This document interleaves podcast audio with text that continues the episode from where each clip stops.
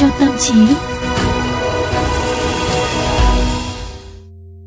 Quý vị và các bạn thân mến, chúng ta đang cùng đến với chương trình Vitamin Tâm trí số cuối tuần. Và mỗi cuối tuần, chúng ta sẽ gặp nhau để cùng chia sẻ với nhau những câu chuyện liên quan đến văn hóa đọc, những sự kiện đáng chú ý liên quan đến sách vở, hay nói rộng hơn là đời sống của Trương Nghĩa. Và mở đầu thì chúng ta sẽ bắt đầu với nhịp sống và sách. Nhịp sống và sách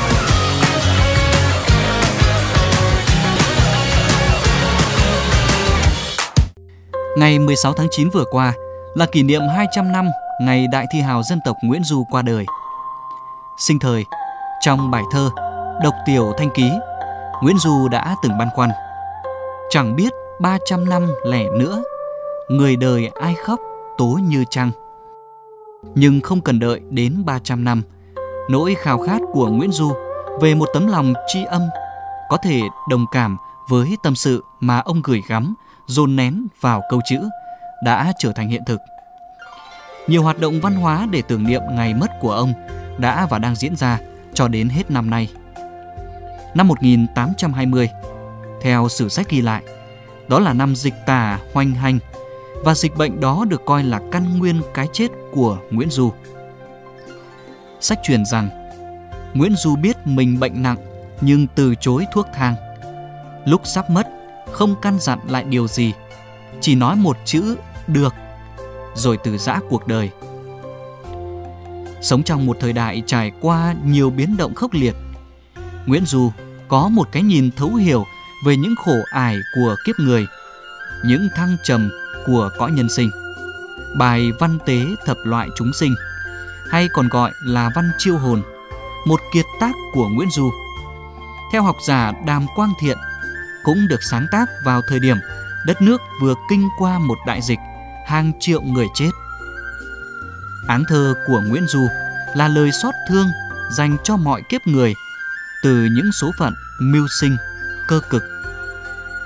Cũng có kẻ đi về buôn bán, đòn gánh tre chín dạn hai vai, gặp cơn mưa nắng giữa trời, hồn đường phách xá lạc loài nơi nao. đến những người lính phải gửi thân mình nơi xa trường. Khi thất thế tên rơi đạn lạc, bãi xa trường thịt nát máu rơi, bờ vơ góc bể chân trời, nắm xương vô chủ, biết vùi nơi nao. Đặc biệt là những thân phận đàn bà, những con người yếu thế nhất trong xã hội.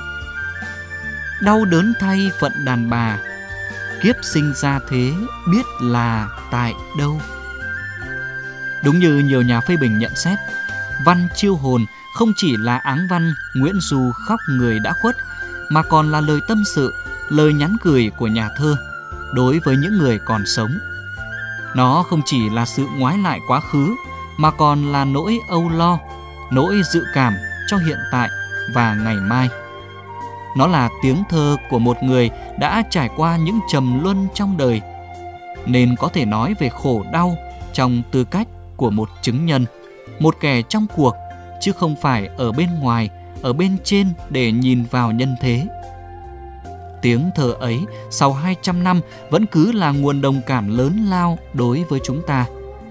Nói như lời của Tố Hữu, nghìn năm sau nhớ Nguyễn Du, tiếng thương như tiếng mẹ du những ngày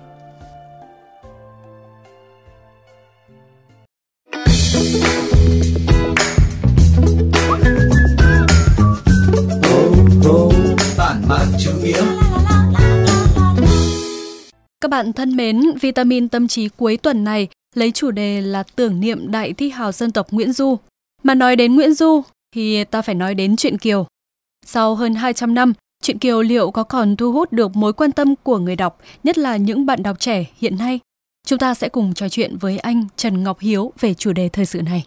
Anh Trần Ngọc Hiếu này là một giáo viên và làm việc thường xuyên với những học trò của mình thì anh có thấy là các bạn trẻ hiện nay có nhiều hứng thú với chuyện Kiều hay không? Và việc dạy học chuyện Kiều trong nhà trường có những cái thuận lợi và những cái khó khăn như thế nào ạ? À, xin chào chị Thảo và quý vị nghe đài. À, đúng là theo thời gian, khoảng cách giữa độc giả đương thời với chuyện Kiều nó ngày càng nới rộng hơn và do đó thì nó có những cái khó khăn nhất định trong việc tiếp nhận chuyện kiều vâng. chẳng hạn như là với nhiều học sinh bây giờ thì nhiều câu chữ nhiều điển tích trong chuyện kiều nó không còn là thứ thân thuộc vâng. như là đối với uh, các cụ chúng ta ngày xưa uh, vì thế nhiều câu nhiều hình ảnh trong chuyện kiều nó không dễ giải mã ừ. không dễ lĩnh hội À, một số cách diễn giải được xem là quy phạm về chuyện kiều thì theo tôi cũng không gây nhiều hứng thú đối với bạn trẻ chẳng hạn như là hiện giờ trong sách giáo khoa chúng ta vẫn nhấn mạnh cái giá trị là tố cáo hiện thực xã hội phong kiến ừ. à, thế nhưng mà trong cái trải nghiệm dạy học của tôi thì vẫn có một bộ phận học trò cảm nhận được cái hấp lực của Nguyễn Du và chuyện Kiều theo tôi thì có hai lý do chính để khiến bạn trẻ hiện nay vẫn còn thích chuyện Kiều của Nguyễn Du. Thứ nhất đó là vẻ đẹp của ngôn ngữ chuyện Kiều và thứ hai đấy là cái khả năng miêu tả tâm lý nhân vật. Tuy nhiên ý, với à, từ trải nghiệm của cá nhân tôi thì tôi thấy có phần đáng tiếc là hiện giờ trong các cái trích đoạn chuyện Kiều được đưa vào sách giáo khoa mà đa phần học sinh của chúng ta thì biết chuyện Kiều trước hết là qua các đoạn trích ừ. thì chúng ta lại gạt đi những cái đoạn mà đối với tôi những đoạn đó nó thể rất rõ cái sự tinh tế cái sự tài hoa cái sự mỹ lệ của Nguyễn Du khi lao động với tiếng Việt ví dụ là những cái đoạn như là thúc sinh từ biệt Thúy Kiều hay Kim Trọng à, trở về vườn Thúy à, chúng ta nhấn mạnh hơn vào cái việc là những cái đoạn trích cho chúng ta thấy nội tâm của nhân vật hay là giới thiệu cá tính của nhân vật. À, có lẽ là chính điều này nó cũng khiến cho học sinh À, và những cái giờ học về chuyện kiều ở trên nhà trường nó nó ít nhiều mất đi cái cái sự hào hứng cái sự thú vị chắc hẳn là có rất nhiều bạn trẻ cũng đặt ra những câu hỏi. Vậy thì cái mục đích cuối cùng của việc dạy và học truyện kiều của nguyễn du là gì? Liệu chỉ để ca ngợi nguyễn du ca ngợi thúy kiều?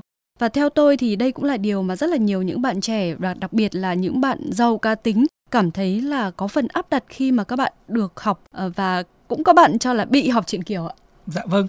À, cái điều mà chị Thảo quan sát nó là một thực tế. Với nhiều học sinh bây giờ thì chuyện Kiều là một tác phẩm mà à, học sinh cảm thấy là mình bị học ừ. chứ không phải là một cái sự uh, lựa chọn. Ừ. Um, thế thì tôi nghĩ là điều này này là chuyện Kiều là một kiệt tác nhưng mà kiệt tác thì không có nghĩa đấy là tác phẩm không có gì để bàn cãi cả. Vâng. Ngược lại là đằng khác. À, tôi nghĩ là một trong những cái điều mà cho chúng ta thấy được cái sức sống của chuyện Kiều đó là sau 200 năm rồi thì người ta vẫn tiếp tục tranh cãi về chuyện Kiều. Người ta vẫn tiếp tục bàn luận, người ta tiếp tục phản biện, bắt bẻ những cách diễn giải đã có và nhờ đó thì tôi cho rằng là các kiệt tác nó không bao giờ chỉ làm cái di tích của một quá khứ, nó luôn luôn có cái đời sống đương đại. À, tôi cho rằng ý, thì đã đến lúc chúng ta nên thay đổi cách dạy chuyện cờ kiều nói riêng cũng như là các tác phẩm văn học trong sách giáo khoa nói chung. Ừ. Đó là thay vì chúng ta cứ chỉ tập trung ca tụng tác phẩm tác giả thì chúng ta nên nghĩ rằng là các cái tác phẩm văn học lớn nó tồn tại để làm gì theo tôi thì các cái tác phẩm văn học lớn nó tồn tại để để cho chúng ta có thể là suy nghĩ mọi thứ nó phức tạp hơn ừ. thấu đáo hơn về những cái vấn đề quan trọng mà đã làm người thì chúng ta luôn luôn phải đối mặt ví dụ như là tôi nghĩ rằng là chuyện kiều nó nó vẫn có những cái vấn đề mà nó khiến cho độc giả đọc chuyện kiều thì nghĩ về vấn đề của mình ừ. nghĩ về câu chuyện của ngày hôm nay ừ. chẳng hạn như là vấn đề về về hạnh phúc vấn đề về tự do lựa chọn. Chẳng hạn như là đã tranh cãi về chuyện kiều thì theo tôi một trong những cái thứ mà người ta hay tranh cãi nhiều nhất đó là tranh cãi cách mà nguyễn du xử lý đoạn kết. Ừ. bởi vì đây chính là cái sự khác biệt đáng kể của nguyễn du so với cốt truyện mà thanh tâm tài nhân uh, xây dựng. Trong kim vân kiều chuyện của thanh tâm tài nhân thì sau khi được kim trọng chiêu tuyết này rồi được gia đình vun vào à, thì Thúy Kiều cuối cùng là nhận lời tái hộp tái tái hôn lại với Kim Trọng. Nhưng mà Nguyễn Du thì trao cho nhân vật của mình một cái lựa chọn khác rằng là Thúy Kiều chỉ muốn coi Kim Trọng là bạn thôi. Từ chối cái sự nối duyên đó thế thì xung quanh cái sự lựa chọn này có rất nhiều những lời bình giá chẳng hạn như là có có ý kiến cho rằng là với cái sự lựa chọn ấy thì Thúy Kiều phải trả giá cho tất cả những cái lỗi lầm của mình bởi vì Thúy Kiều có gian tà này có phản bội này rồi là có um, tính toán này vân vân. Nhưng lại cũng có những ý kiến khác cho rằng là việc Thúy Kiều từ chối với Kim Trọng nó mang cái tâm thế của một con người đã giác ngộ mọi cái lẽ đời và từ đây có thể sẵn sàng buông bỏ mọi thứ. Nhưng lại có ý kiến cho rằng là gì? Là à, cái đoạn ừ, kết của chuyện Kiều nó cho thấy là lần đầu tiên trong văn học Việt Nam mình có một người phụ nữ tự lựa chọn tự lựa chọn và cái tự lựa chọn một cái đời sống nằm ngoài những cái khuôn mẫu mà đạo đức phong kiến thường hình dung cho người phụ nữ, theo kiểu là tại gia tòng phụ, xuất giá tòng phu phu tử tòng tử, thì tôi nghĩ rằng là ở thời đại nào người phụ nữ cũng phải đối mặt với vấn đề lựa chọn. Và chuyện kiều nó là một câu chuyện để khiến chúng ta suy nghĩ về cái sự khó khăn, về cái sự phức tạp và cái cái cái quyền để cho người phụ nữ được lựa chọn sống một cái đời sống mà họ nghĩ đời sống ấy là đời sống của họ thì tôi nghĩ là chuyện kiều nó không chỉ có câu chuyện về tự do lựa chọn đâu, nó còn có rất nhiều những cái câu chuyện khác mà nó khiến cho con người dù sống ở thời đại nào đi chăng nữa cũng có cảm giác là mình phải đối mặt, mình phải đối diện. Chẳng hạn như thêm một chủ đề nữa đấy là chủ đề mà con người phải đấu tranh với định mệnh của mình. Đối với tôi đấy là một cái chủ đề muôn thuở của văn học và đã là người thì chúng ta không ngừng phải suy tư về cái cuộc đấu tranh này. Chuyện kiều là một trong những cái tác phẩm mà nó đào sâu vào cái cuộc đấu tranh nó đầy khốc liệt nhưng mà con người ta không thể từ bỏ ngay đó là cuộc đấu tranh với số mệnh. Không chỉ riêng chuyện Kiều đâu mà rất là nhiều những tác phẩm à, văn chương từ xưa tới nay luôn khiến cho chúng ta phải lật dở, lật qua lật lại các quan điểm và soi chiếu các góc nhìn giữa thời xưa và thời nay. Vâng. Đó cũng là một cái giá trị của văn học. À, vậy thì anh có thể à, mở rộng hơn à, những cái góc nhìn với các thính giả của chương trình về cách mà à, người giáo viên thời nay dạy chuyện Kiều theo tinh thần mà anh vừa mới chia sẻ.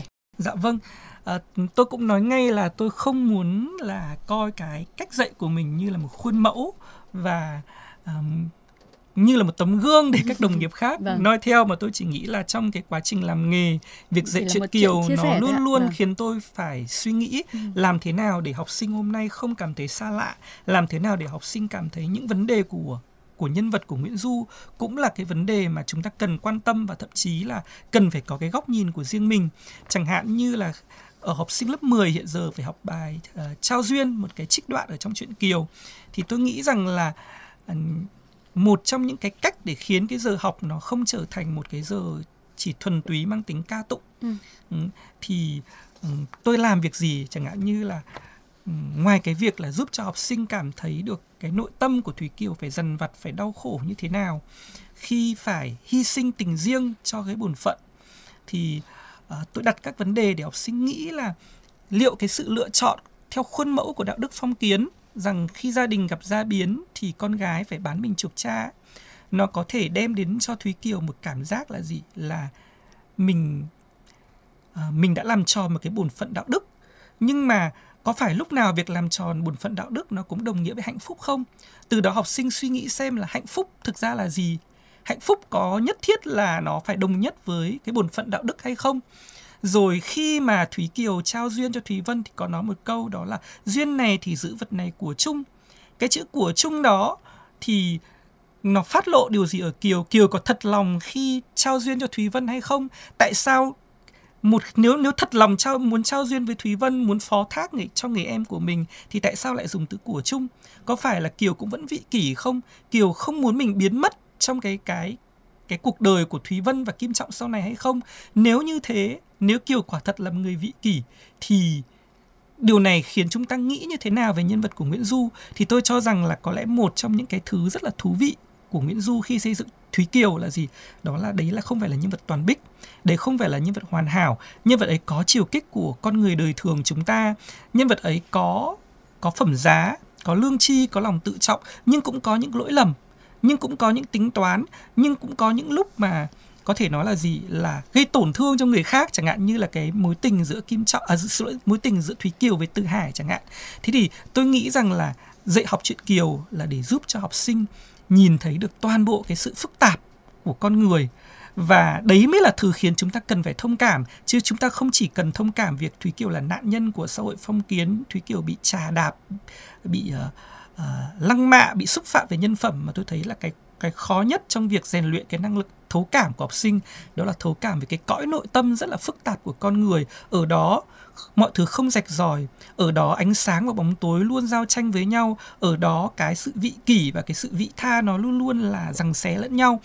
Ừ, rồi tôi cũng có thể là gì? Là sau khi dạy đọc truyện kiều thì có thể là à, lấy những cái tác phẩm ở đời sau họ viết về thúy kiều họ viết về thúy vân và yêu cầu học sinh là gì? Là thử nghĩ gì về cái cách mà các nhà thơ đương đại họ nghĩ về chị em Thúy Kiều? Chẳng như nhà thơ Vương Trọng thì cho rằng là gì? Là Thúy Vân đấy chính là một cái kiểu người hoàn toàn vô hồn ừ. một cái mẫu người mà có thể nói rằng nó nhạt nhẽo nó vô vị. Vậy thì đọc truyện Kiều em có nghĩ Thúy Vân hoàn toàn là cái con người uh, đáng bị mỉa mai như vậy không? Hay là À, đọc cái bài mà tâm sự nàng Thúy Vân của Trương Nam Hương thì các em có nghĩ rằng là gì? Là thực ra trong chuyện Kiều nó không chỉ có cái nỗi đau của những người phụ nữ tài sắc, mà nó có cả nỗi đau của Thúy Vân một cái người phụ nữ bình thường. Nỗi đau nó không chừa ai cả, không phải anh cứ tài hoa, anh cứ nhan sắc thì anh mới là nạn nhân bi kịch mà có thể ngay kể cả những con người bình thường. Một con người tưởng chừng như cả đời chỉ sống một cuộc sống phẳng lặng thì con người ấy nó cũng có những cái tổn thương, con người ấy nó cũng có những cái đau khổ. Thì qua cái việc mà mở rộng kết nối cái bài cái cái trích đoạn trao duyên đó với những cái tác phẩm văn học được viết về sau này thì học sinh thấy là mình đâu phải chỉ để học để thấy là Thúy Kiều được mô tả ra làm sao mà những vấn đề của Thúy Kiều cũng là những cái vấn đề mà mình phải nghĩ tiếp nếu như mình quan tâm đến những vấn đề như thế nào là hạnh phúc, thế nào là đạo đức, vân vân. Đó. À, nhân đây tôi cũng xin nói thêm một chút về cái quan điểm về dạy học của tôi. Đó là đối với tôi dạy văn không phải là rút ra các kết luận. Ừ. dạy văn là không ngừng đặt ra các câu hỏi. Tôi thì tôi luôn luôn tin rằng cái tinh thần của cái nghề dạy học nó phải là cái tinh thần của triết gia người Hy Lạp Socrates. Đó là việc của người thầy là gì? Đặt ra các câu hỏi. Và tác phẩm văn học nó là cái phương tiện để chúng ta đặt ra những cái câu hỏi nó ngày càng sâu sắc hơn ngày càng tinh tế hơn và ngày càng phức tạp hơn. Nó khiến cho con người ta có một cái năng lực đó là biết nhìn lại chính bản thân mình biết uh, xét lại cái cuộc sống của mình và đấy mới gọi và cái mà nói như lời của Socrates là một cuộc đời mà nếu thiếu cái động thái mà mình nhìn lại mình xét lại đó thì đó là cái cuộc đời mà nó nó chưa đáng sống lắm. Thì tôi nghĩ rằng văn chương nó giúp cho chúng ta trở thành những con người có đời sống đáng sống bởi vì nó khiến chúng ta không thờ ơ không vơ cảm với tất cả mọi thứ không ngừng biết đặt câu hỏi biết tư duy biết suy nghĩ một cách độc lập. Thì đấy là cái tinh thần mà tôi nghĩ là Ờ, từ cái việc dạy học ở trong nhà trường nói chung và cái việc dạy chuyện kiều nói riêng nó trao cho tôi cái nhận thức như thế Vâng, ờ, câu chuyện ờ, dạy văn và học văn thì luôn là vấn đề chăn trở của bất cứ một thế hệ học trò nào. Câu chuyện học văn có thể trở thành một điều thú vị hơn khi mà chúng ta luôn luôn chăn trở, luôn luôn đặt những cái câu hỏi đối với người học như vậy. Ở chúng ta sẽ còn tiếp tục cuộc trò chuyện ngày hôm nay xung quanh đại thi hảo Nguyễn Du, xung quanh chuyện Kiều với phần sau của chương trình Tiêu điểm trong tuần. Tiêu điểm trong tuần.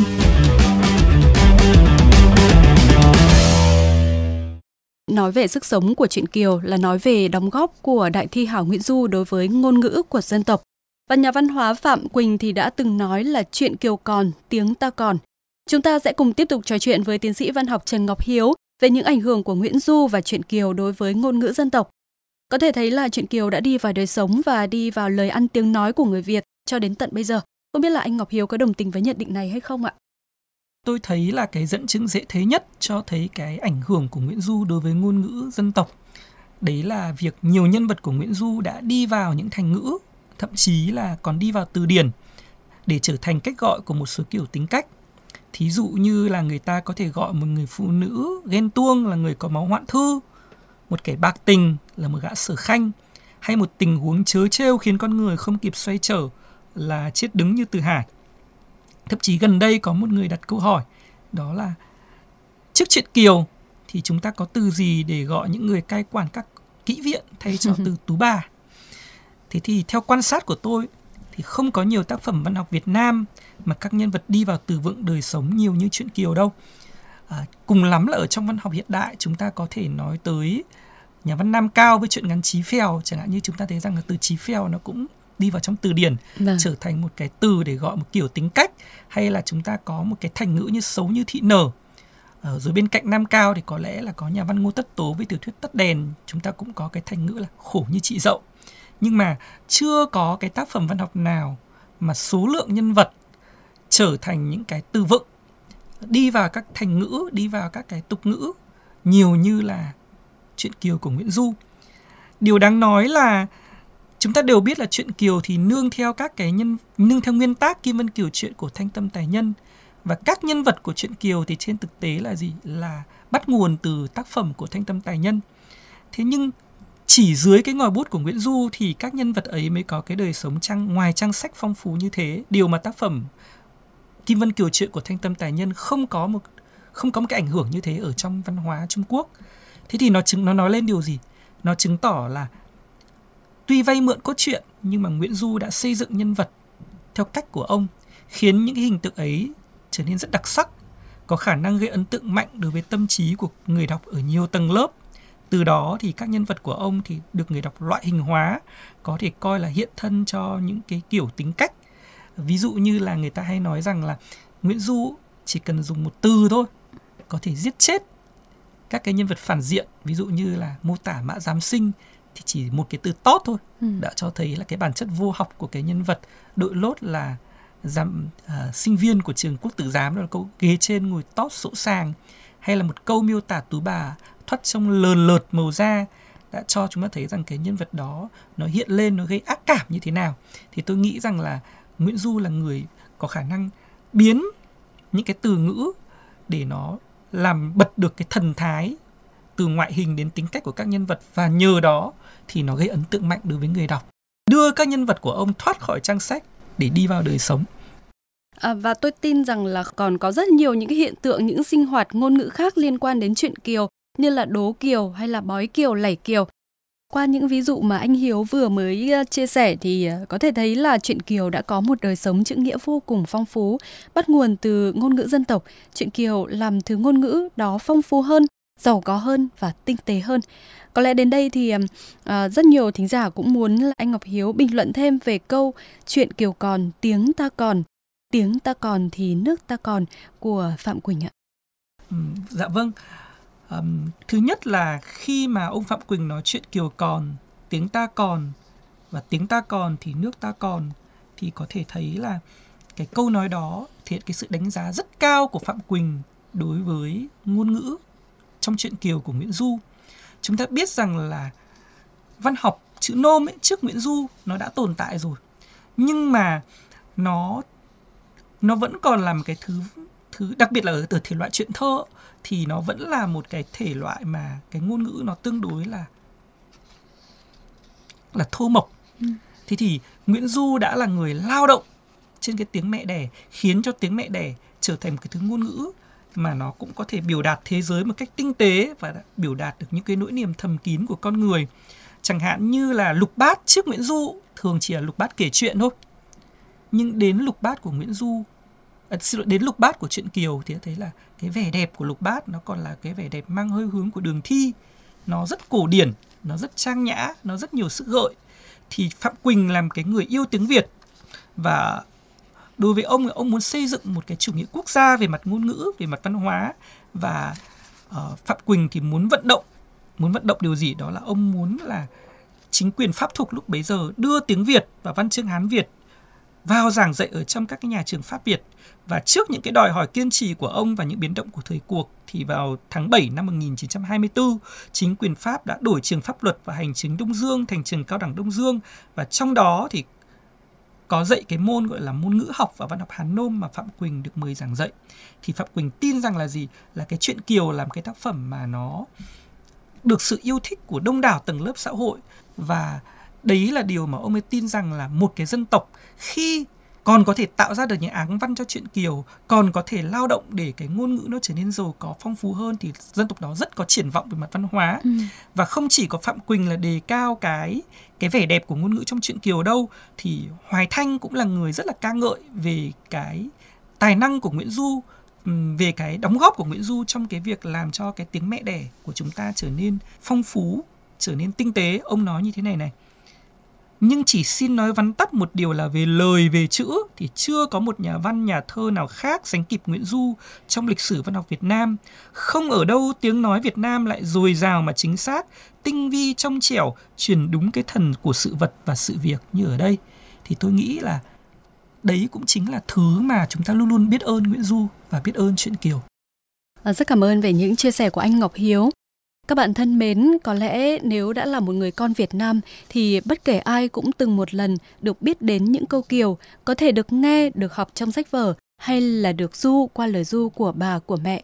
Và cuộc trò chuyện với anh Ngọc Hiếu ngày hôm nay hy vọng rằng sẽ giúp cho chúng ta một lần nữa được hồi tưởng về những áng thơ của đại thi hảo Nguyễn Du để chúng ta cảm thấy tự hào hơn về kho tàng tiếng Việt giàu và đẹp, để chúng ta thấy may mắn vì tiếng Việt là một phần của chúng ta như là máu và thịt và giữ cho chúng ta khỏi mai một thứ vốn liếng tuyệt vời đó trước sự xuất hiện của những ngôn từ đại chúng tuy mới mẻ, song pha tạp và kém tinh tế. Đến đây thì chúng tôi xin được nói lời khép lại chương trình Vitamin Tâm trí cuối tuần ngày hôm nay. Xin hẹn gặp lại quý vị và các bạn trong chương trình lần sau. Vâng, xin cảm ơn quý vị nghe đài đã theo dõi cuộc trò chuyện của chúng tôi.